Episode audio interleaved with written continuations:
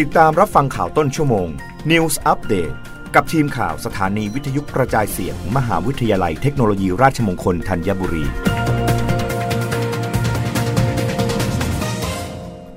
รับฟังข่าวต้นชั่วโมง โดยทีมข่าววิทยุราชมงคลธัญบุรีค่ะหล้างแอร์ช่วยชาติจ่ายคนละครึ่งรวม 30,000 สิทธิ์ เริ่มลงทะเบียนรับ 20,000 สิทธิ์แรกในวันที่ 9 พฤษภาคมนี้ นายสุทธิพงษ์เฉลิมเกียรติ ผู้ช่วยผู้ว่าการบริหารจัดการความยั่งยืน ในฐานะรองโฆษกการไฟฟ้าฝ่ายผลิตแห่งประเทศไทย หรือกฟผเปิดเผยว่า หลังจากกระทรวงพลังงาน กฟผ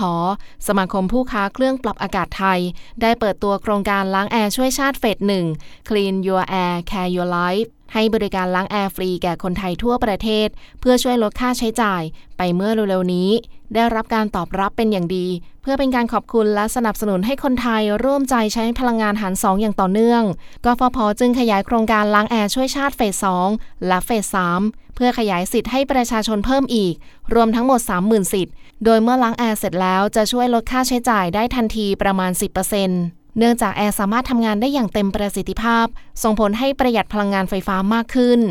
โดยโครงการล้างแอร์ช่วยชาติเฟส 2 นี้ กฟผ ร่วมกับผู้ค้าปลีก ในห้างสรรพสินค้าเพิ่มสิทธิ์ให้ประชาชนทั่วประเทศอีก 20,000 สิทธิ์ โดยกฟผ จ่ายครึ่งหรือ 300 บาท และผู้ล้างแอร์จ่ายเพียงครึ่งเดียว 300 บาท ซึ่งจะเริ่มเปิดลงทะเบียนรับสิทธิ์ณห้างสรรพสินค้าที่เข้าร่วมโครงการ ได้แก่ Home Pro Power by The Mall The Emporium สยามพารากอน และ Blue Pot ตั้งแต่วันที่ 9 พฤษภาคมนี้ 10 นาฬิกาเป็นต้นไป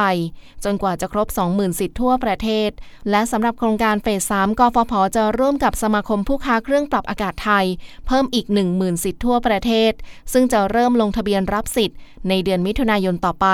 เงื่อนไขการรับสิทธิ์ภายใต้โครงการเฟส 2 ยังคงจำกัดครัวเรือนละ 1 สิทธิ์ต่อการล้างแอร์1เครื่อง ต้องเป็นเครื่องปรับอากาศชนิดติดผนังขนาดไม่เกิน 24,000 BTU และต้องไม่เคยได้รับสิทธิ์จากโครงการล้างแอร์ช่วยชาติเฟสหนึ่ง